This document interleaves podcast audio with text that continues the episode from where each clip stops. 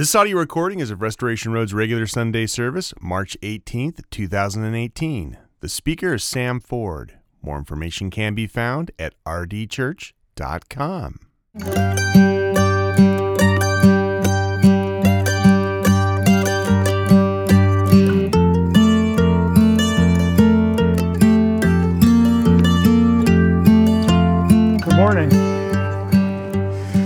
Today's reading is uh, 1 Peter 4, uh, verses 1 through 6.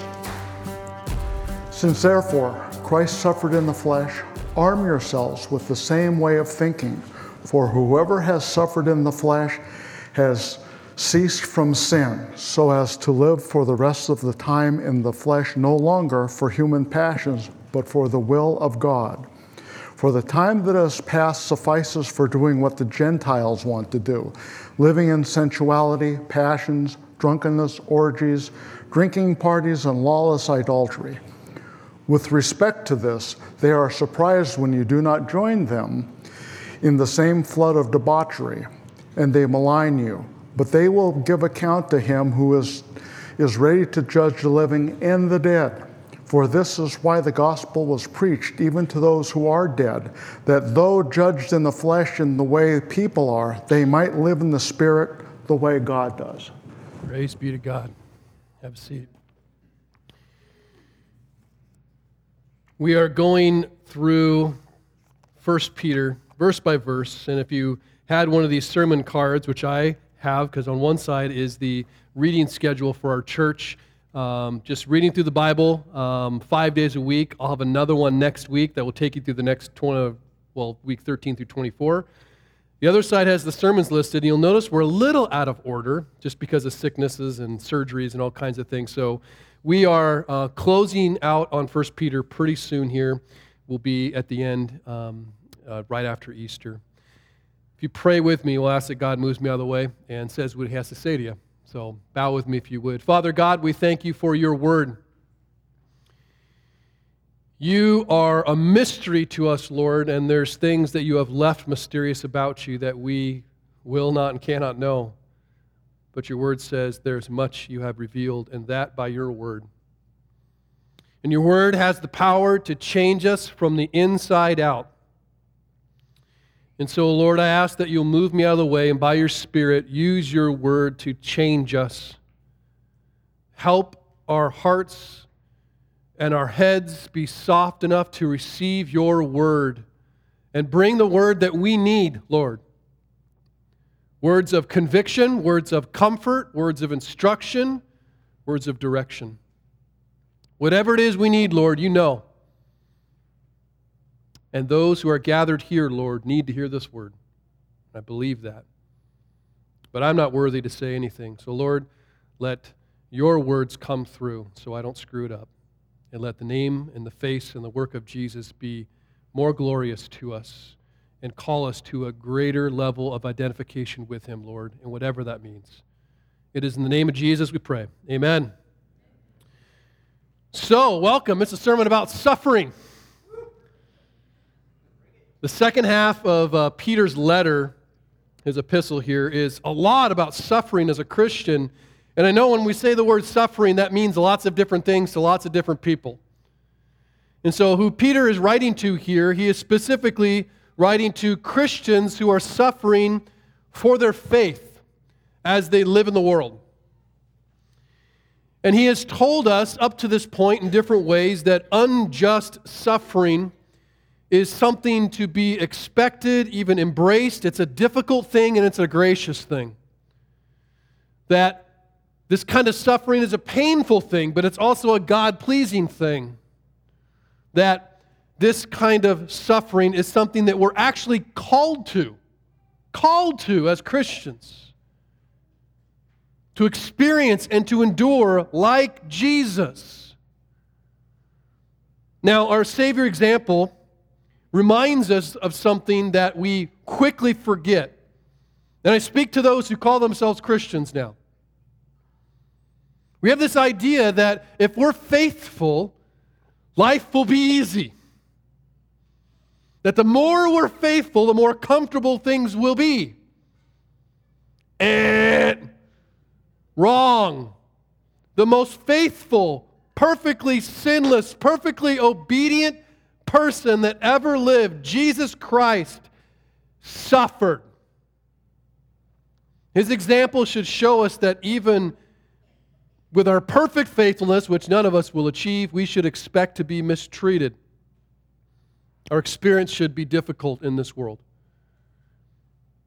2 Timothy 3:12 tells us that indeed all who desire to live a godly life in Christ Jesus will be persecuted.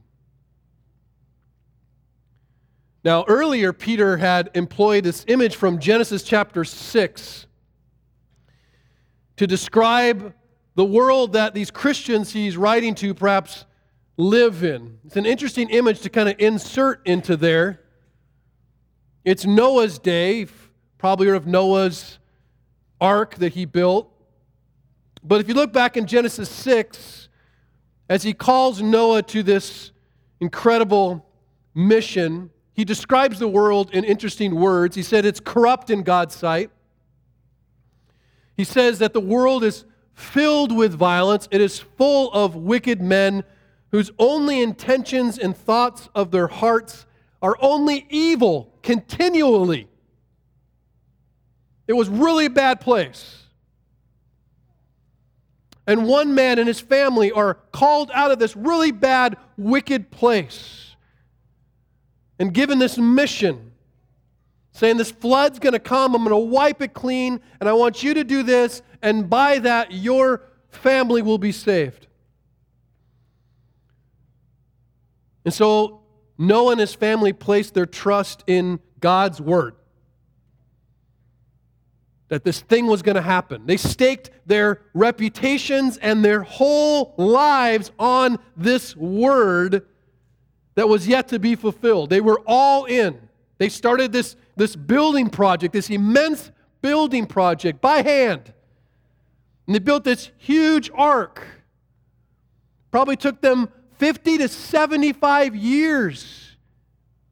So they put their faith in a word that wouldn't see fulfillment for what today would be a lifetime.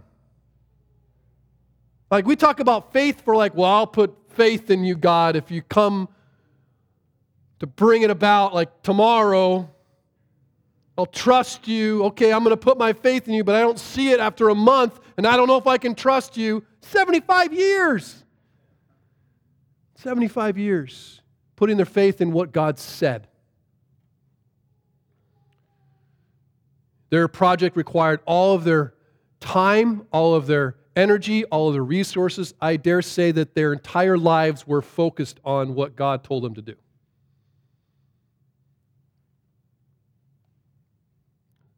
Now, Jesus continues to save sinners out of a very similarly dark world. Well, I could read Genesis 6 and we're like, huh, that must have been really bad back then. It's bad now. It's been bad since Genesis 3. When the first sin after the fall of man is murder within a family, it's going to get worse from there. It's bad. So he saves sinners out of this world and he brings them into his family and he puts them on his mission. And these people whom he calls out of the world, they trust his word, though they don't always see every promise fulfilled in their lifetime, even or just in the timelines they expect. But they trust His Word. And those who truly trust His Word begin by identifying with Jesus through baptism, right?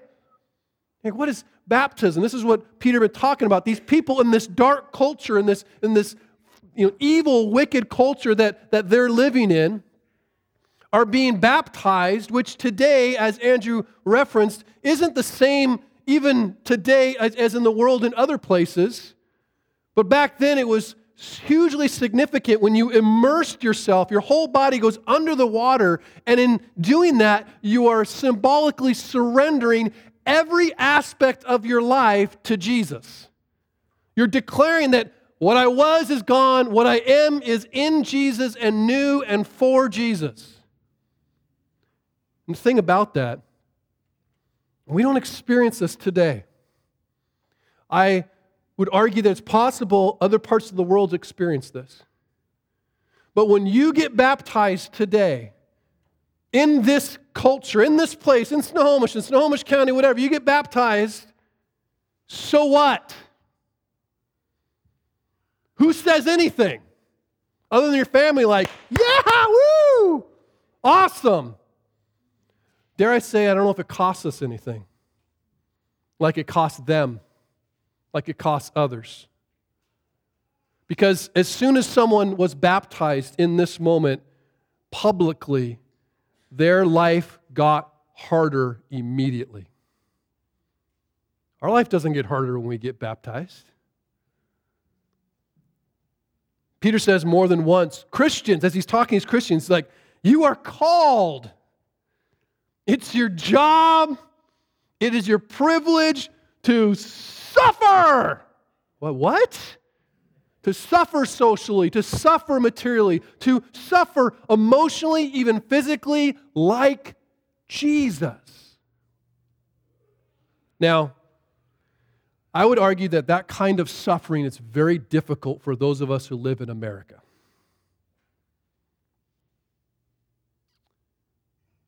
I don't think we really have a sense of it.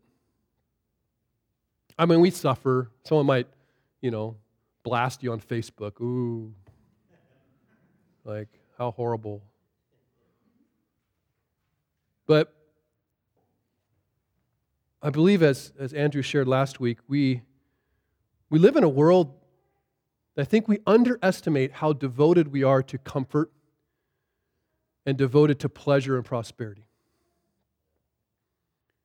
I mean, we do, and I say we, as in all of us, and we may not even recognize it. That's how I think messed up we might be. It's easy to go, yeah, those Americans out there, those hard out. Like, I mean, us, we, we avoid, do everything we can to avoid suffering to alleviate pain, to, to minimize or prevent loss. We are, I think, deceived in our avoidance of suffering. Our efforts to avoid suffering, especially as Christians, even the passive ones, where we're not really intentionally doing it, it's just kind of like, happening by the things we don't do. I actually think that might reveal that we are refusing to fully identify with Jesus in real life beyond words. It doesn't take much for someone to say, I'm a Christian today. It doesn't cost much. The American dream seems to twist our understanding of what exactly it means to, to be successful in life. I mean, we like the idea, which Peter says, like Jesus lived as an example to us. He gave us an example to follow. We like that idea. The good parts of the example, like the parts where people like him, parts where he's doing miracles, and people are like, oh, blessed be the name of the Lord, you gave me bread. But I'm not sure we all really want to live like Jesus because it's costly. Living like Jesus is going to hurt in this life. Living like Jesus means that we're going to experience loss, and it means that something in our lives is going to die. God says in Christ many times we are to lose our lives in Christ so that we might find them.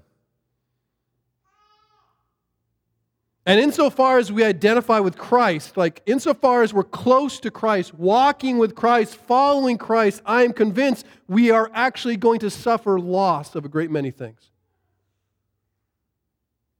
But here's what we have to understand. Here's what we have to believe. And I would argue that it's a good and right play, prayer to pray, please help my unbelief. That's a good prayer even for Christians, for believers. Help my unbelief. And the belief that I think we need most help with is to believe that Christ like suffering is actually the pathway to joy. It's actually the pathway to salvation. It's actually the pathway into the presence of God. It is actually the means through which we truly will know Jesus. Suffering. Let's see what Peter writes. The first couple verses, he says, Since therefore Christ suffered in the flesh, arm yourselves with the same way of thinking, for whoever has suffered in the flesh has ceased from sin so as to live for the rest of the time in the flesh, no longer for human passions, but for the will of God. Okay, I want you to think about this. Jesus, the sinless Son of God, God incarnate, suffered. Suffered. He suffered unjustly, he suffered horribly, he suffered incomparably because of who he was. He was abused, he was mistreated, he was falsely accused, he was betrayed by friends, his family thought he was nutso. Anything that we may have experienced as difficult because of who he was, the Son of God, Creator, being spit upon by tongues that he made, incomparable. His suffering's incomparable.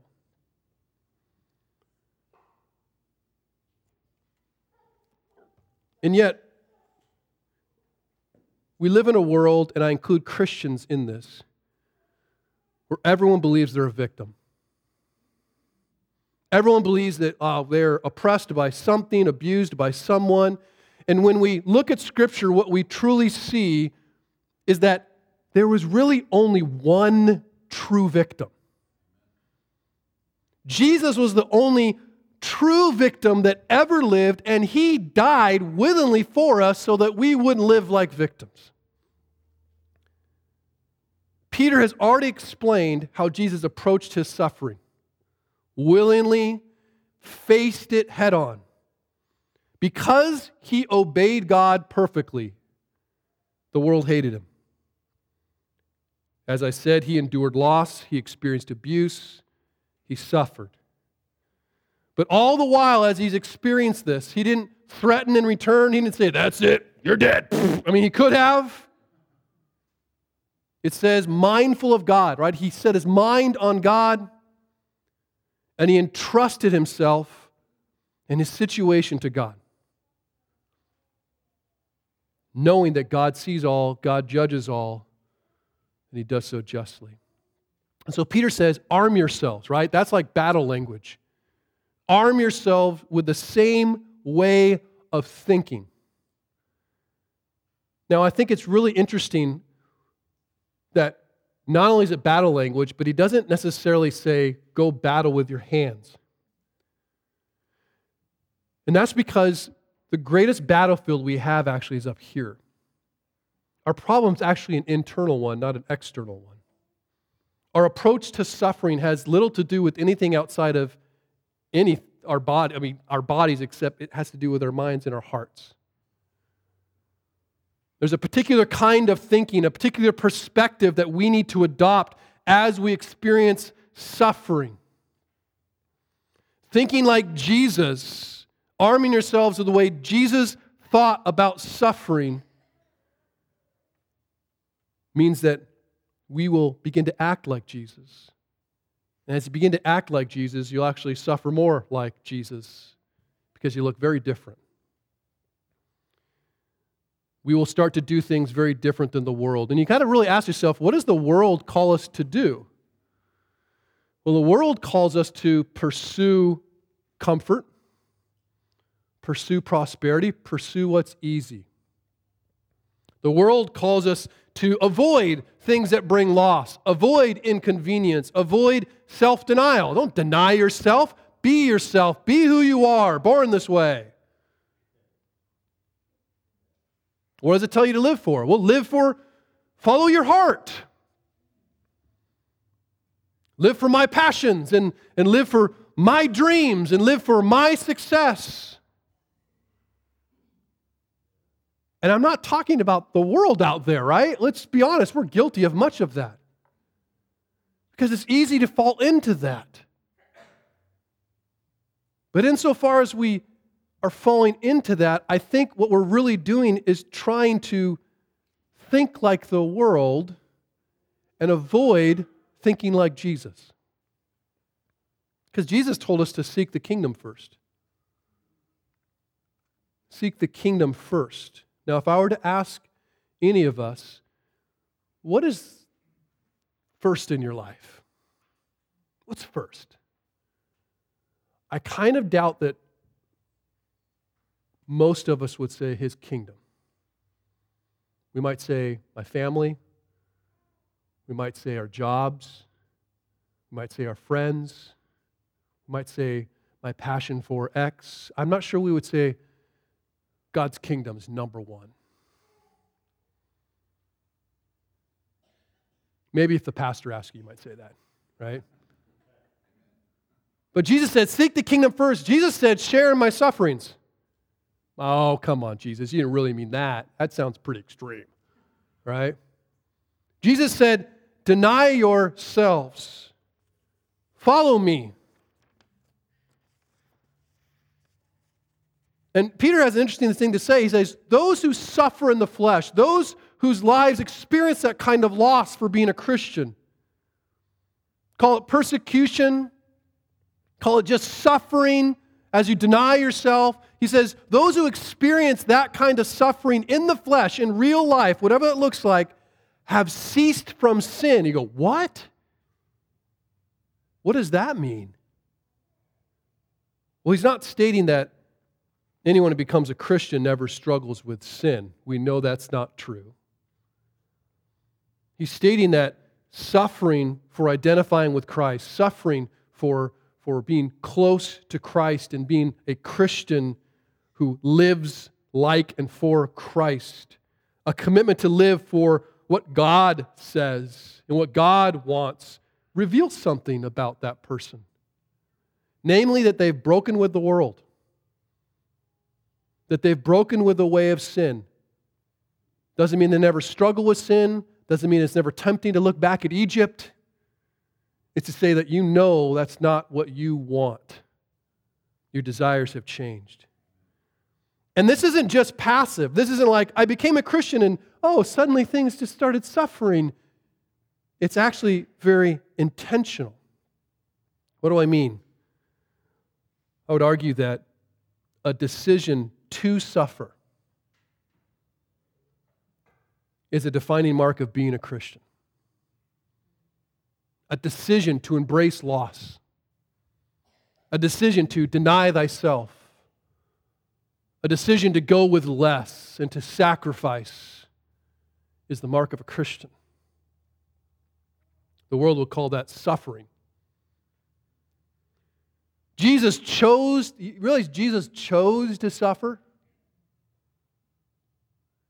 He chose to suffer. He didn't have to. And when we arm ourselves with that kind of thinking, like, I'm going to decide to suffer, I'm going to embrace suffering, I'm going to willingly suffer so that I can identify with Jesus. Not just so I can identify as a Christian.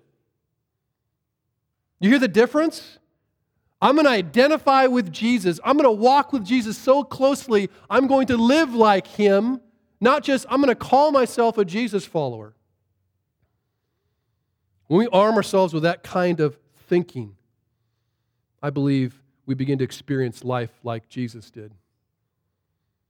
And it's costly.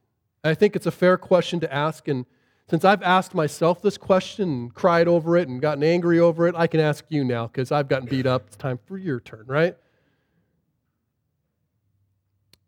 Let's be honest for a second. And I don't have an answer for you, but I think you need to ask this question What has your identification with Jesus cost you? What's it cost you? You've been a Christian for some time. Let's just say you've been a Christian for 25 years. What's it cost you over 25 years? Can you point to things that it's cost you? Maybe you've only been a Christian for a shorter amount of time. What's it cost you? What does it cost you now? What will it cost you tomorrow? Do we think that way? Man, like, if you stopped being a Christian right now, how would your life change?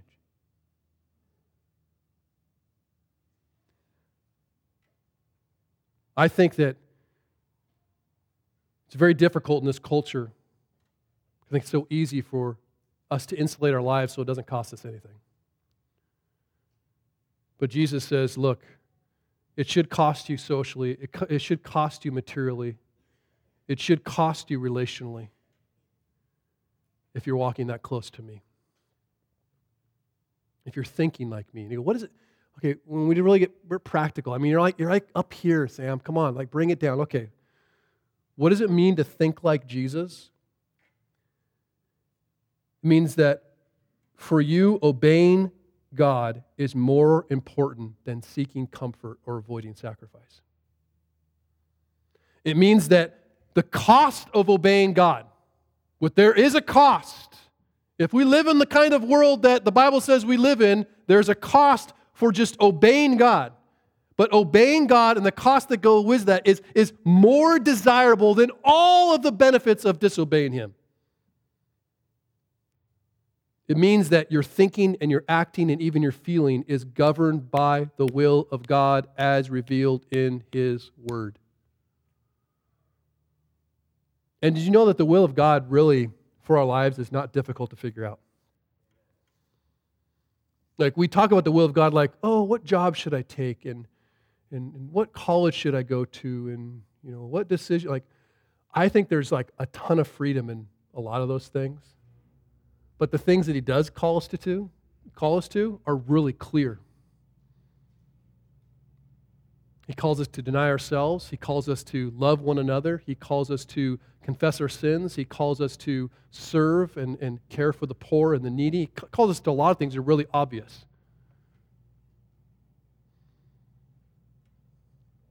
Well, Peter continues and he says, There's really only two ways to live for self or for God. That's it. And anyone who's living for self is on a pathway away from the presence of God. The Bible calls that hell. And anyone who is endeavoring to live for God, not perfectly, but your desires are different because the Holy Spirit has changed them, that is a pathway into the presence of God, but I would argue it's a pathway that goes through some difficult things. There are many people who think they're governed by God's desires because they identify as a Christian.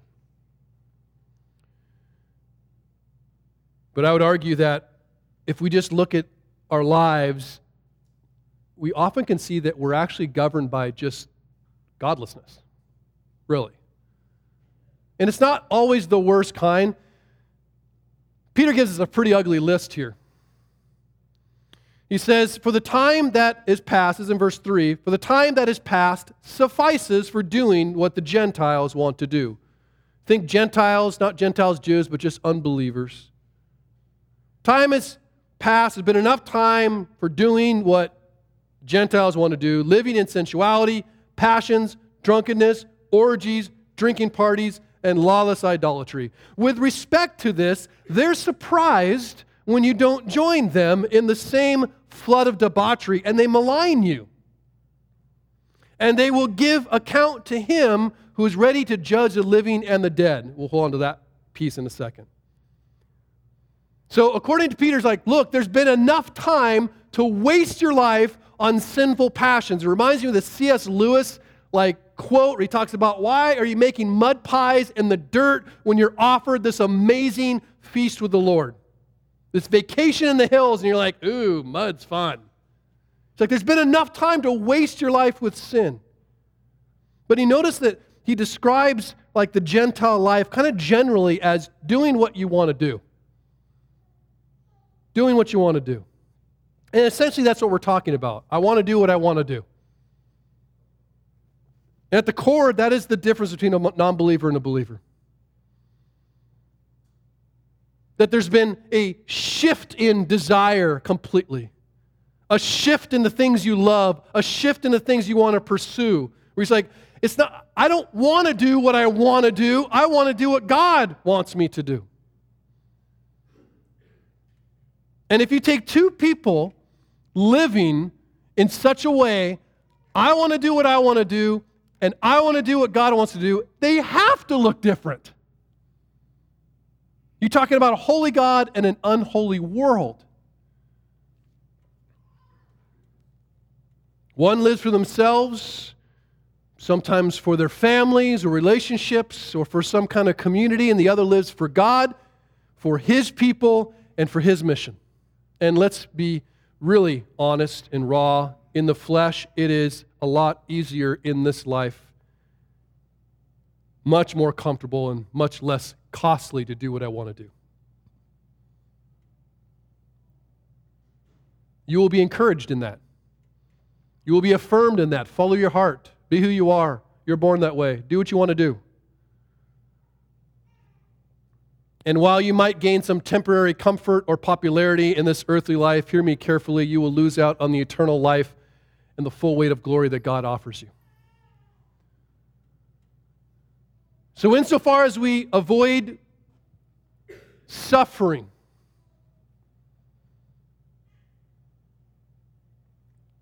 in many ways, I think we avoid doing God's will and reveal that we're really not done with sin yet. I'm not quite done with sin. And Peter says, just stop it. Did you see that YouTube video with the old Bob Newhart? He's counseling. And he basically brings someone in. He's like, My counseling costs $5, and it's going to take five minutes. Okay, so she sits down, gives him $5, and he goes, Stop it. She's like, What? Just stop it. That's what Peter's like, just, just stop it. Don't give any more time to sin. It's killing you. It will kill you. And the list of sin he provides is, um, is certainly not a comprehensive list for all evil. But at the same time, isn't it uncanny how a 2,000 year old list describes our culture pretty well? 2,000 year old list. And yet, when we read things like orgies, we dismiss these kinds of, pa- oh, that, well, doesn't apply to me. Let's move on.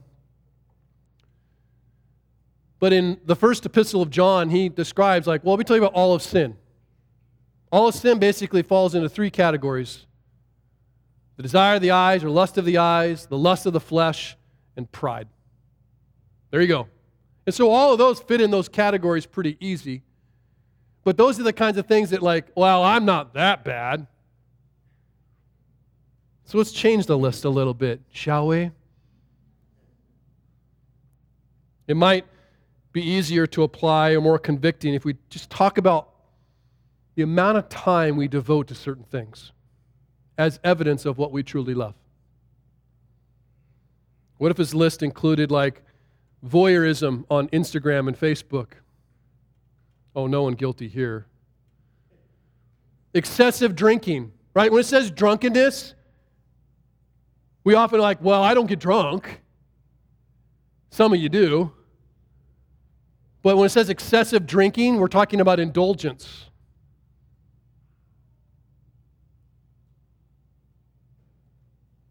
Indulgence in food, indulgence in coffee, that's not possible. Anathema, what are you saying? Right? How about an indulgence in Netflix? Nothing wrong with Netflix, except when you binge for 10 hours straight daily. Just the amount of time we give to these things and we just check out of life and really waste it away. Or, you know, work idolatry. I'm sure no one's guilty of that. Sports idolatry. Oh, now you're getting now you're getting close. And when I talk, what I mean about sports idolatry or anything like that, it's like, okay, Talk about the things, or consider the things that prevent you, the things that God didn't command you to do, they prevent you from doing the things God did command you to do. They hinder you from actually obeying the things He says, I want you to do this. You're like, well, I would do that, but I'm doing this. Whatever that thing's hindering you, my guess is it's an idol because it's giving you meaning, significant joy, and all these other things that the Lord says He is supposed to provide. Family idolatry. We always are so like approving of people like, well, you know, it's from my family and this from my family. Like, I, I love my family, but not more than Jesus. Pride, that's a huge drawer. Pride in position, pride in paycheck, pride in education, pride in popular pride, pride. So like the list could be different. And when Peter says like be done with these things, like what he's really he's not just like, yeah, you know, stop wasting your life. He's like, repent. These things that he's talking about have become functional saviors to save you from the hell that you imagine without them. You imagine, like, oh, I can't imagine not having this or this or finding the joy and now finding this. And it's like, that actually is saving you from the hell that you imagine would exist if you didn't have that that person, that job, that circumstance, whatever it is. It's an idol. And what happens is we hold on to those things to avoid suffering, to avoid a less than experience, to avoid loss, to avoid whatever it is. And really, what's happening is we're not, we're refusing to identify with Jesus. We're actually, in, ever to, in order to avoid suffering, to keep ourselves from loss, we're actually keeping ourselves from Jesus, who says, You got to lose your life and you'll find it in me. So when we decide to live like Jesus and for Jesus, we're naturally going to look different about how you spend your time, how you spend your money, how you spend your energy. All those things are going to look different because you have a, di- a completely different mentality. Seeking God's kingdom first means you're investing in eternal things. And Peter says, you know what? The world's going to look at you and go, what is wrong with you? He says, like, they're surprised when you don't do as they do. And we think of like, you know, like orgies and drinking parties, like, that's the easy stuff. Because at some level, even the world's like, yeah, I don't know. But when you start living like Jesus and making sacrifices that are weird and loving in ways that are like, why, why would you forgive them? How could you forgive that? How could you love that person? How could you serve that person? The world's like, what? So here's a great question to ask yourself, and this is the kind of one you cry about in the closet. Is the world surprised by how you live? Right? Is, is, some have said it this way Is there a gospel or a Jesus explanation that's required for your life? Like when you live, and I don't mean like, you know, uh, like when you come to church on Sundays and your neighborhood knows that, or that you have a Jesus flag flapping on your garage and they're like, oh, that guy loves Jesus clearly because he's got a fish on the back of his car. Not talking about that.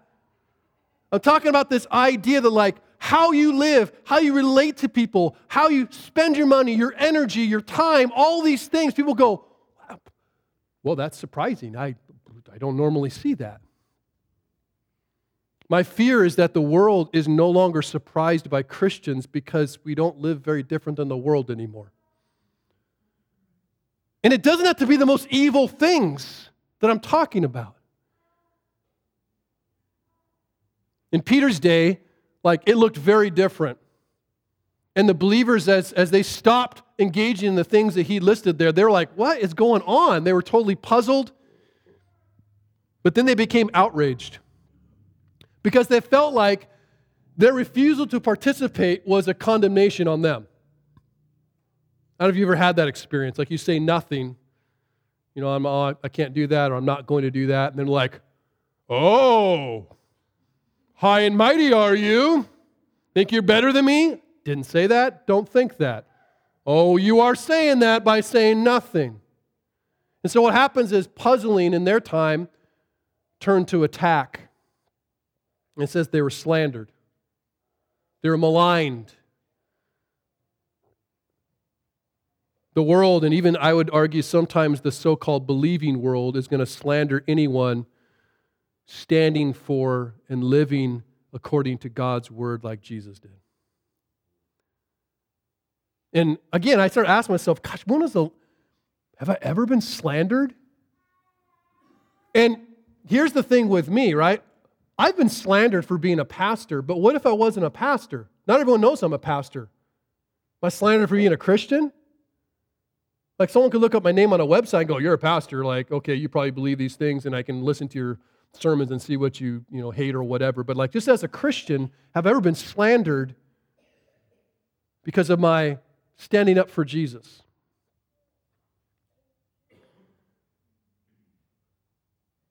Am I more interested in being liked than rocking the boat, right? And the thing about being liked, Jesus like warned against that.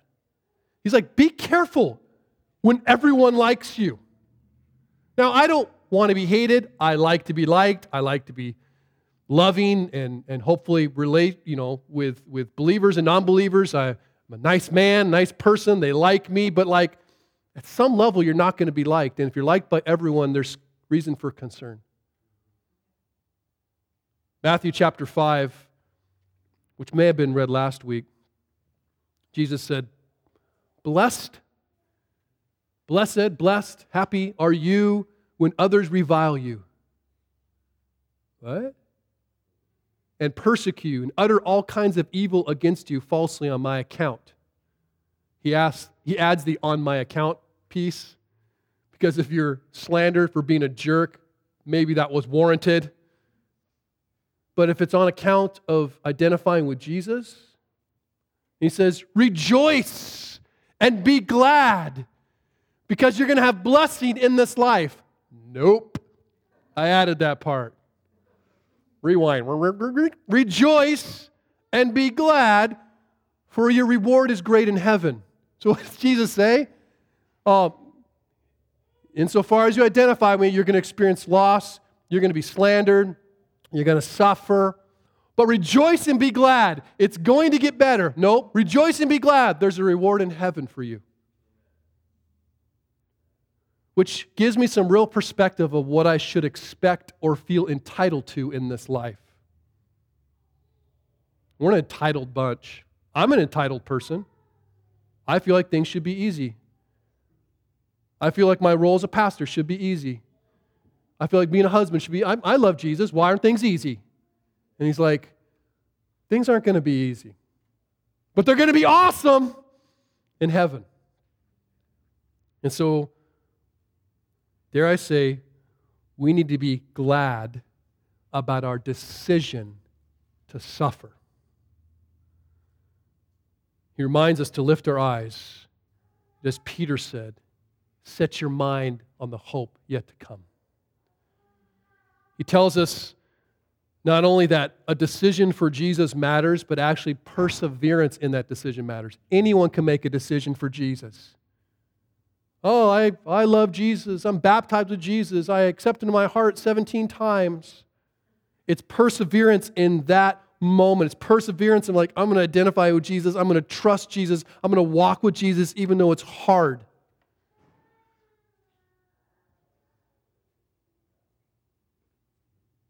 And as much as we watch this unbelieving world like seemingly succeeding in their debauchery, like, man, like, that guy didn't love Jesus and he's doing great. That's hard. Because, like, you're a person making sacrifices. Like, think about Noah, right? Making these great sacrifices, working hard for the Lord, and they're playing in the fields. You're like, that looks fun. I like to play in the fields. But building the ark is the path to salvation. Building the ark and, and devoting yourself to the Lord and identifying, even in the midst of mockery and, and difficulty, is the path to joy. It's to bring us closer to the Lord. But he says, look, as you see this unbelieving world doing everything it can to avoid suffering and pursue pleasure, And as even endure slander for not participating, he says, judgment's coming. No one gets away with anything. And it is the grace of God that restrains and withholds judgment. Peter will talk about that. God's not slow, He's gracious. But judgment is coming. And so you have a choice. We have a choice. You either endure the judgment of the world with Jesus right now, or you experience, from, experience judgment from Jesus in the next life. Like you have that phrase, life is short. Life is short. Play hard. Life is short. Judgment is not. We're talking about eternity. And we want to focus on the speck of seven years of life and go, I got to get as much as I can out of that. I don't care about that. I care about this.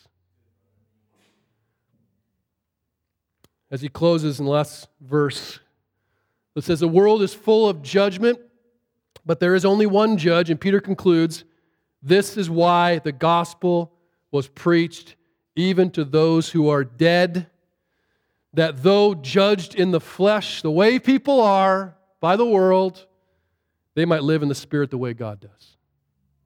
So, what's he talking about? People who are dead. He alludes to these dead people.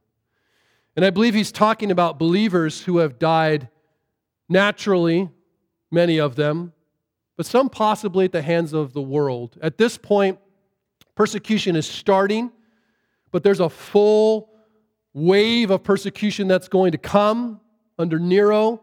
Peter himself will die being crucified upside down. Paul will be beheaded, and there'll be many Christians that die in the most brutal of ways. As one commentator wrote, sharp words eventually become sharp swords. And the death of a Christian at least naturally, like when a Christian died, right, you got these people believing that, like, you have life in Jesus and life eternally, and then they die. And the non believing world's like, well, how did believing in Jesus help them? They still died. And they even saw it as proof that believing in Jesus didn't matter. That the one who followed Jesus was no better off. And that would be true if death were the end. But doesn't the resurrection of Jesus, what we will celebrate in two weeks, the most important part of our faith, the, the you know, cornerstone of our faith, the resurrection of Jesus Christ, like that shows us different. That shows us that there is a life to come, that living in this life matters insofar as eternity matters. The recently deceased evangelist Billy Graham. There was a quote that went around shortly after he died. It was powerful and simple and good. And you probably heard it. Billy Graham had said at one point Someday you will read or hear that Billy Graham is dead. Don't you believe a word of it. I shall be more alive than I am now. I'll have just changed my address and I'll have gone into the presence of God. That is what Christians believe. And that is why they seek the kingdom first. And that is why they embrace whatever sufferings that come and make a decision to suffer with Jesus so that they can be in his presence with him. But that's only part of the gospel, the resurrection. It's the part we love to celebrate. It's the new life aspect that we want to rejoice in, but it's not the full gospel. Because the resurrection is preceded by a couple things. It's preceded by the sinless life of Jesus, which for 30 plus years was pretty hard. He endured a lot of difficulty. He endured betrayal and abuse and being falsely accused and all these things. And then he was killed. He was murdered by the world because he did what was good and did what was right and did what was honoring to God perfectly.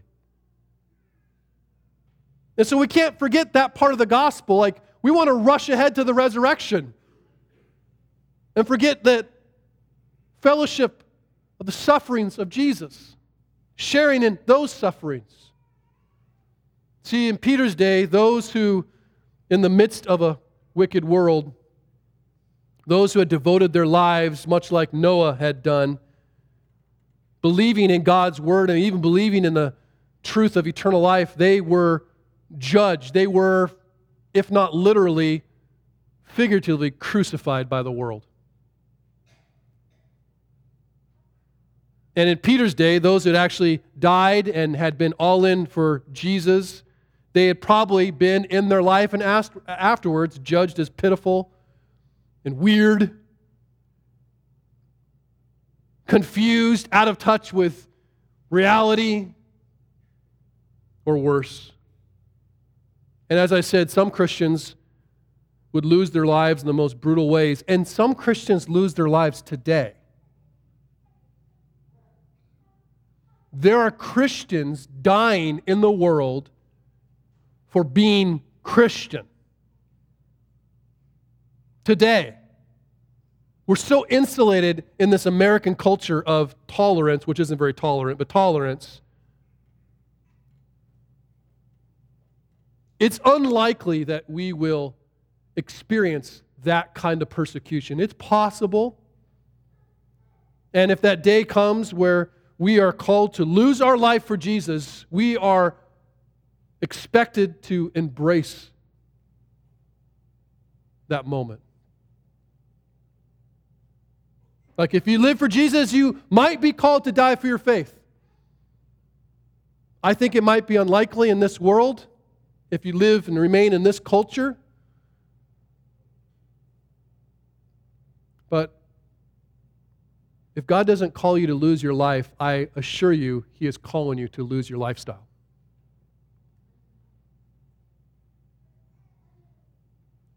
It's amazing how Christians be, oh, I will stand for Jesus.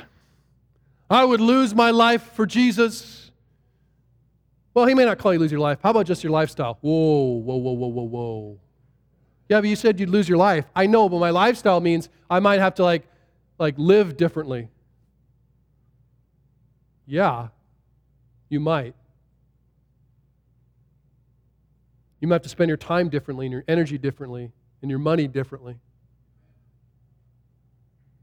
Crucify my lifestyle? Oh, that's costly. No, that's Christian. That's Christian. And I don't know what that looks like for you because I don't know everyone's lifestyles. I have to ask myself that question for me. Because I know that many think, like, well, you're a professional Christian, right? You're paid to be like Jesus. I got to ask myself those same questions. Like, because, dare I say, it's easier perhaps for me to make an excuse not to live for Jesus because I have others expecting me to. It's costly, without doubt.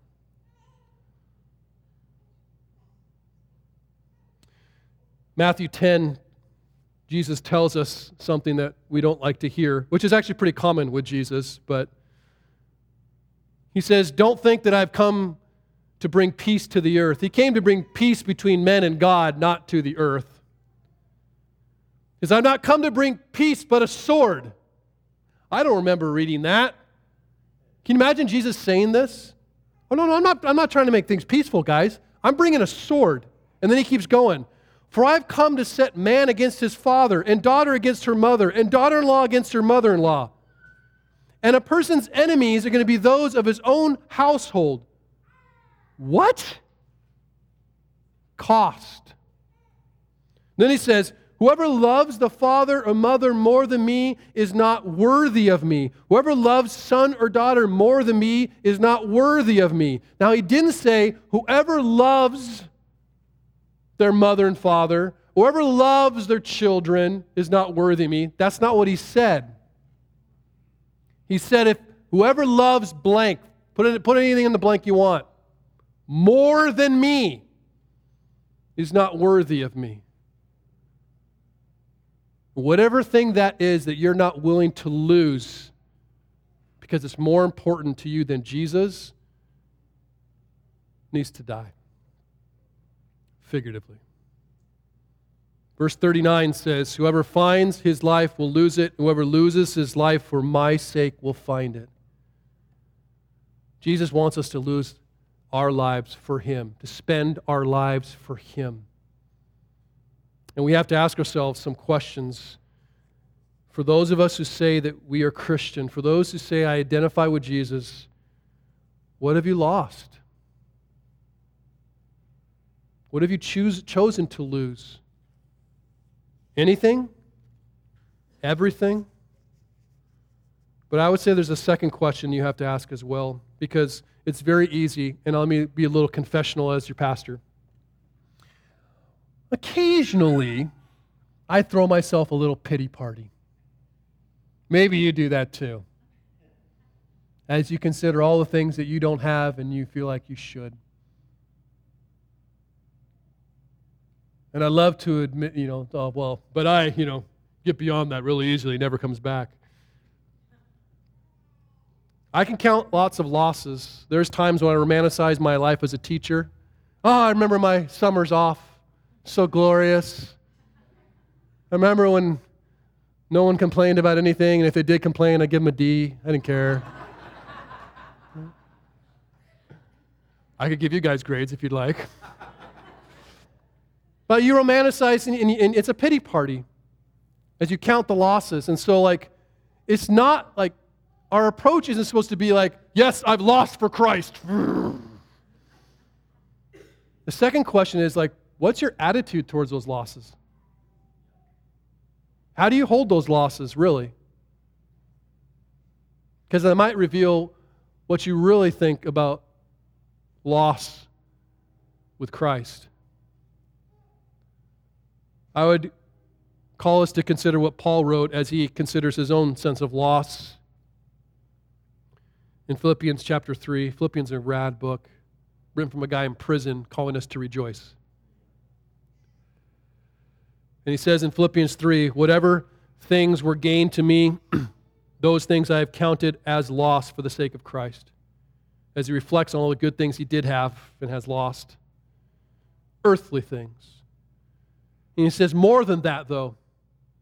I count all things to be lost in view of the surpassing value of knowing Christ Jesus, my Lord, for whom I have suffered the loss of all things, and count them but garbage in order that I may gain Christ and may be found in him.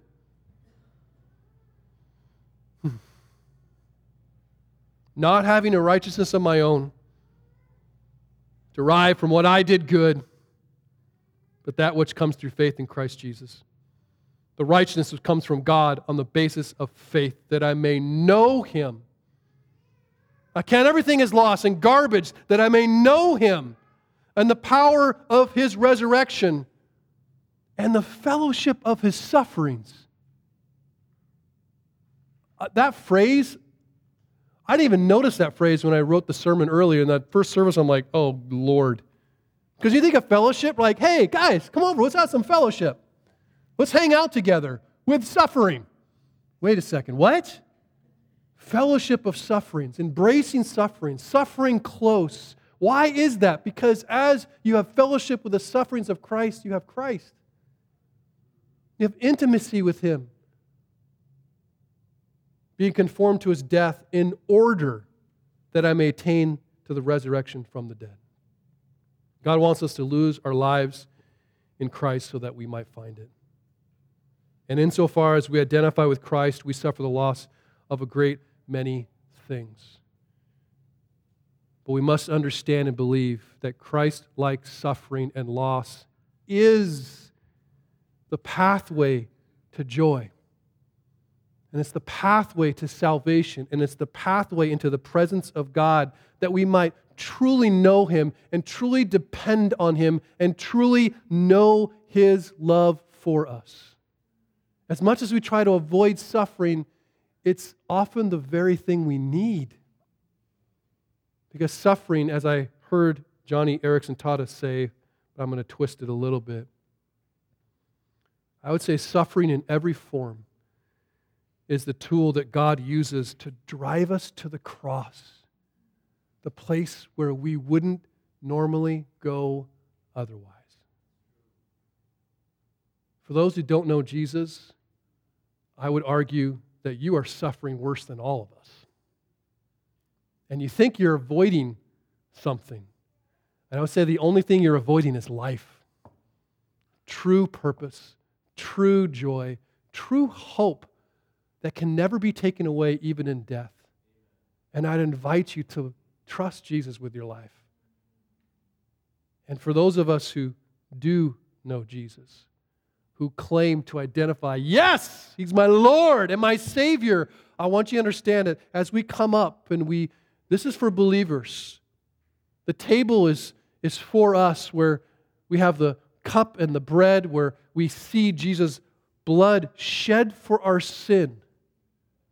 And Jesus, the Son of God's body, broken for our sin. We see that our sin is so ugly and broken that it took the suffering and death of the Son of God to cover it.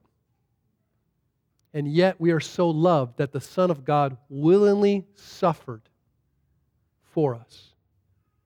And so as you come up, don't go through the routine, right? Sometimes we sing songs, we go through routines, and we've done it so many times that we're not even thinking about what we're doing. As you come up, I want you to really consider that as, as you take that bread and you dip it in that cup, you are confessing something, and it is, yes, I am redeemed, means you're bought. You're not your own. And it says, I identify with you, Jesus. I am yours and you are mine. And as you lift that, you are making a decision. I am deciding to suffer, and that has tangible consequences. But insofar as you walk with Jesus and identify with Jesus and fellowship with his sufferings, you will know Jesus deeply and powerfully, and you will be with Jesus eternally. Amen? Let's pray.